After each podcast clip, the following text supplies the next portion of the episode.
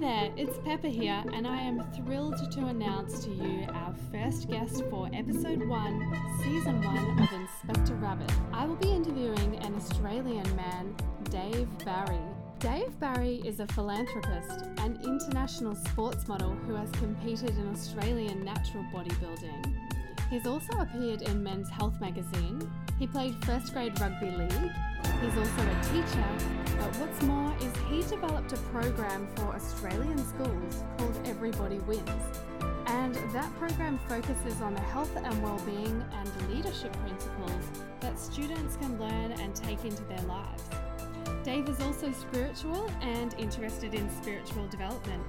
We talked about meditation and mental resilience, and believe it or not, we ended in prayer.